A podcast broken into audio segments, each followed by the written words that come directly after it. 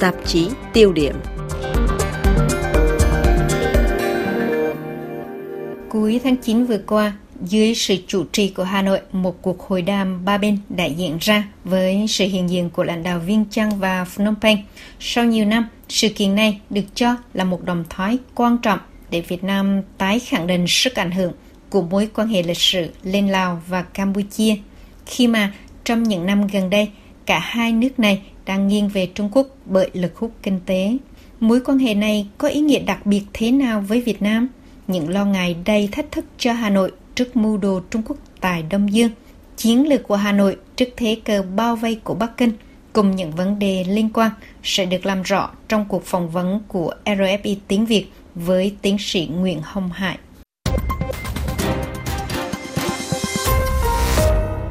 Thưa ông, trong nhiều thập kỷ, Lào và Campuchia được xác định là mối quan hệ đối tác chiến lược đặc biệt của Việt Nam. Nếu đặt trong bối cảnh bành trướng của Trung Quốc, mối quan hệ này càng có ý nghĩa như thế nào đối với Hà Nội ạ? Vâng, cảm ơn uh, câu hỏi của chị. Chị đã nhận định rất là đúng. Quan hệ của Việt Nam với hai nước này đó là đối tác chiến lược đặc biệt. Và tôi thì tôi muốn nhấn mạnh thêm rằng xét về mặt chiến lược, Việt Nam không chỉ xem mà còn thể hiện trên thực tế quan hệ này còn hơn cả đặc biệt. Tôi nói môi hở răng lạnh có lẽ đúng với cách đặt vấn đề của Việt Nam trong quan hệ với Lào và Campuchia. Giả định nếu như hai nước này hoàn toàn nằm trong vòng ảnh hưởng của Trung Quốc thì sẽ khó khăn đủ đường cho Việt Nam. Khi đó, Quốc ở phía Bắc, Lào ở phía Tây, Campuchia ở Tây Nam dưới sự ảnh hưởng của Bắc Kinh và Biển Đông cũng nằm dưới sự kiểm soát của Trung Quốc. Chúng ta thử hình dung trong bối cảnh như vậy khi bị bao vây tứ bề, an ninh quốc gia của Việt Nam sẽ nguy hại nghiêm trọng đến thế nào. Vì thế, Việt Nam phải giữ và duy trì bằng được quan hệ tốt đẹp với hai nước này. Và ý nghĩa của việc tôi nói hơn cả đặc biệt là như vậy. Ngoài ra, còn có nhiều yếu tố quan trọng khác, trong đó vấn đề cộng đồng kiều dân Việt Nam ở Lào và Campuchia cũng góp phần làm nên ý nghĩa của quan hệ hơn cả đặc biệt này. Không phải ngẫu nhiên mà chính sách đối ngoại của Việt Nam luôn đặt thứ tự ưu tiên trước hết trong quan hệ với các nước láng giềng có chung biên giới. Đó là chưa kể quan hệ truyền thống lịch sử của Việt Nam với chế độ cầm quyền ở hai nước Lào và Campuchia hiện nay. Có bốn trụ cột chính trong khuôn khổ quan hệ của Việt Nam với Lào và Campuchia, bao gồm tin cậy chính trị, hợp tác quốc phòng an ninh, hợp tác kinh tế và giáo dục đào tạo. Trong đó, phương châm quan hệ của Việt Nam với Lào được xác định bằng khuôn khổ 12 chữ hữu nghị vĩ đại, đoàn kết đặc biệt, hợp tác toàn diện và khuôn khổ quan hệ Việt Nam với Campuchia được xác định bằng phương châm 16 chữ là láng giềng tốt đẹp, hữu nghị truyền thống, hợp tác toàn diện, bền vững lâu dài. Phương châm quan hệ với hai nước là như vậy. Tuy nhiên, để chốt lại việc Việt Nam coi trọng quan hệ với Lào và Campuchia, tôi rút ra nhận xét tạm gọi là quan hệ hai nguyên tắc. Thứ nhất, Việt Nam có thể làm được gì thì sẽ cố hết sức làm. Về điểm này, chúng ta có thể thấy sự hỗ trợ của Việt Nam cho hai nước như thế nào trong điều kiện Việt Nam không phải cá giả gì. Tôi lấy ví dụ như là vừa rồi, Việt Nam cũng đã và tài trợ xây cho Lào nhà quốc hội và trong chuyến thăm Campuchia tới đây của Chủ tịch nước Việt Nam cũng sẽ tài trợ xây dựng tòa nhà hành chính mới của Ban Thư ký Quốc hội của Campuchia. Thứ hai, Việt Nam tránh được điều gì để không dẫn đến tổn thương quan hệ thì sẽ cố hết sức tránh. Về điểm này, ta có thể thấy một số điểm khác biệt về lợi ích quốc gia khi Lào và Campuchia theo đuổi. Sự khác biệt này có khi xung đột với lợi ích của Việt Nam. Dù vậy, Hà Nội cũng cố hạn chế, bày tỏ để không tạo ra hố sâu về khoảng cách quan hệ với hai nước đó. Cách tiếp cận chung là vậy, song trong quan hệ với từng nước, Hà Nội có cách ứng xử khác nhau. Thực tế, trong những năm gần đây, mối quan hệ hơn cả đặc biệt này được cho là đầy thử thách với Hà Nội khi Bắc Kinh ngày càng nâng cao tầm ảnh hưởng tại Đông Dương, chủ yếu thông qua sáng kiến vành đai và con đường. Vậy, theo ông, Hà Nội đang đứng trước những lo ngại nào?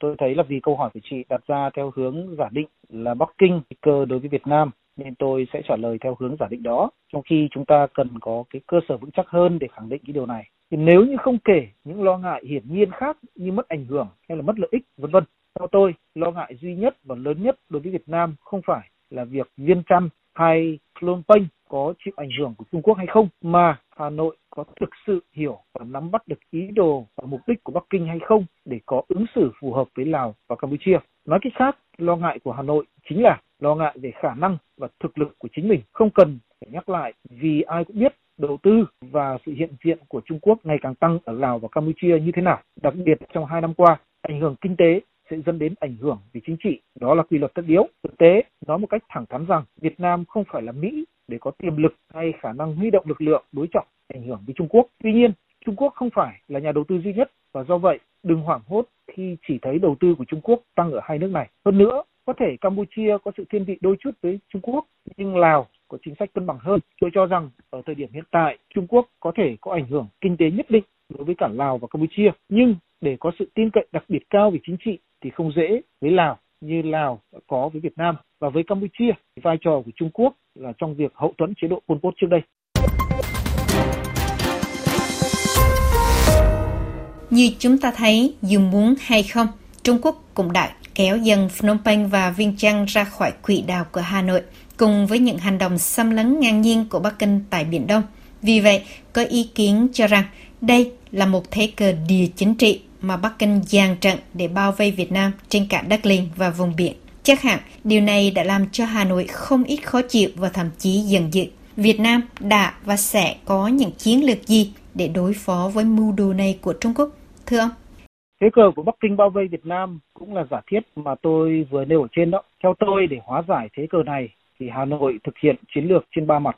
Thứ nhất, Việt Nam giữ gìn quan hệ tốt đẹp với cả hai nước Lào và Campuchia bằng cách thực hiện quan hệ hai nguyên tắc mà tôi vừa rút ra ở trên. Thứ hai, Hà Nội tăng cường tiềm lực sức mạnh tổng hợp cũng như năng lực tự bảo vệ và gian đe của mình. Cuối cùng thì Việt Nam phải trở thành trung tâm của khu vực và thế giới. Nói trung tâm ở đây đó là để nhấn mạnh và dễ hiểu chứ không phải là cách nói bốc đồng hay tự sướng bởi vì muốn là và để là trung tâm thì Việt Nam không chỉ vươn ra khu vực và thế giới, mà phải làm sao cho khu vực và thế giới đến với mình. Nghĩa là phải có hai chiều, chính sách hội nhập, đa dạng hóa và đa phương hóa, thu hút đầu tư nước ngoài, tham gia các cơ chế và ký kết các hiệp định khu vực và quốc tế hay chủ trương nâng tầm quan ngoại giao đa phương của Việt Nam, vân vân, đều là những cách thức để trở thành trung tâm. Tuy nhiên, theo quan sát của tôi, ở thời điểm hiện tại, Việt Nam mới chỉ đang vươn ra thế giới, còn để thế giới đến với mình, có lẽ còn phải làm nhiều hơn những gì hiện nay. Việt Nam là nước nhỏ hơn nếu đứng một mình thì sẽ bị bất mạc nhưng nếu Việt Nam trở thành một phần quan trọng của khu vực và thế giới, tức là gắn mình với khu vực và thế giới, và Việt Nam phải ở trong cái thế giới rộng lớn, chứ không phải trong cái thế giới của Trung Quốc, thì lúc đó Hà Nội sẽ vững vàng trước Bắc Kinh. Các nhà phân tích cho rằng Hà Nội có thể sớm mất toàn bộ ảnh hưởng ở Vinh Trang vì Bắc Kinh không chỉ trở thành đối tác tin cậy nhất mà còn chính thức nắm giữ các tài sản chiến lược. Trong khi dựa vào vị trí Chủ tịch Luân phiên ASEAN năm 2022, Phnom Penh sẽ nâng cao hơn nữa lợi ích với Bắc Kinh. Ông nghĩ sao về những vấn đề này? Vâng, Lào và Campuchia cũng giống như Việt Nam sau hàng thập kỷ bị nghèo đói do chiến tranh, nay đều có nhu cầu phát triển để không bị tụt hậu. Do đó, nếu họ có mở rộng làm ăn kinh tế với Trung Quốc thì cũng đúng thôi, ta phải chấp nhận cái xu thế đó. Nhưng như tôi đã nói, Trung Quốc có thể là nhà đầu tư lớn nhất nhưng không phải là duy nhất ở hai nước này. Nếu không có sự tin cậy về chính trị thì các quan hệ về kinh tế cũng chỉ là quan hệ hôn nhân vụ lợi. Ý của tôi nói ở đây không phải là họ không có sự tin cậy chính trị đặc biệt trong tương lai, mà theo tôi họ không dễ gì xây dựng được ngay khi chỉ nhờ vào hàng tỷ đô la đầu tư như hiện nay. Trở lại câu hỏi cũng như chị có vẻ dư luận chung khi nhìn vào ảnh hưởng kinh tế của Bắc Kinh và xét lại hai cái tiền lệ của Campuchia vào năm 2012 khi mà Campuchia ở cương vị là chủ tịch ASEAN và năm 2016 sau cái phán quyết của tòa án trọng tài ở La Hay về vụ kiện giữa Philippines và Trung Quốc, Phnom Penh đều có những hành động có lợi cho Trung Quốc liên quan đến vấn đề Biển Đông. Tuy nhiên, năm 2022 khi Campuchia ngồi vào vị trí chủ tịch ASEAN, tôi nghĩ kịch bản xấu nhất sẽ không xảy xảy ra, nghĩa là ASEAN sẽ không ra được tuyên bố như năm 2012. Dù ASEAN là một tập thể phức tạp, nhưng tôi nghĩ không thiếu những nhà ngoại giao khôn ngoan và đã rút ra được bài học nên họ sẽ không để mọi thứ lặp lại như năm 2012. Tại thời điểm này, nhìn vào những ưu tiên trong chương trình nghị sự của ASEAN năm 2022 do Campuchia công bố và những phát ngôn gần đây của họ liên quan đến vấn đề Biển Đông, chúng ta chỉ có thể hy vọng là mọi việc sẽ diễn ra suôn sẻ. Sự kiện mà rất đáng chú ý rằng là Mỹ vừa cấm vận vũ khí với Campuchia vì liên quan đến Trung Quốc và phát động tẩy chay Olympic mùa đông ở Bắc Kinh.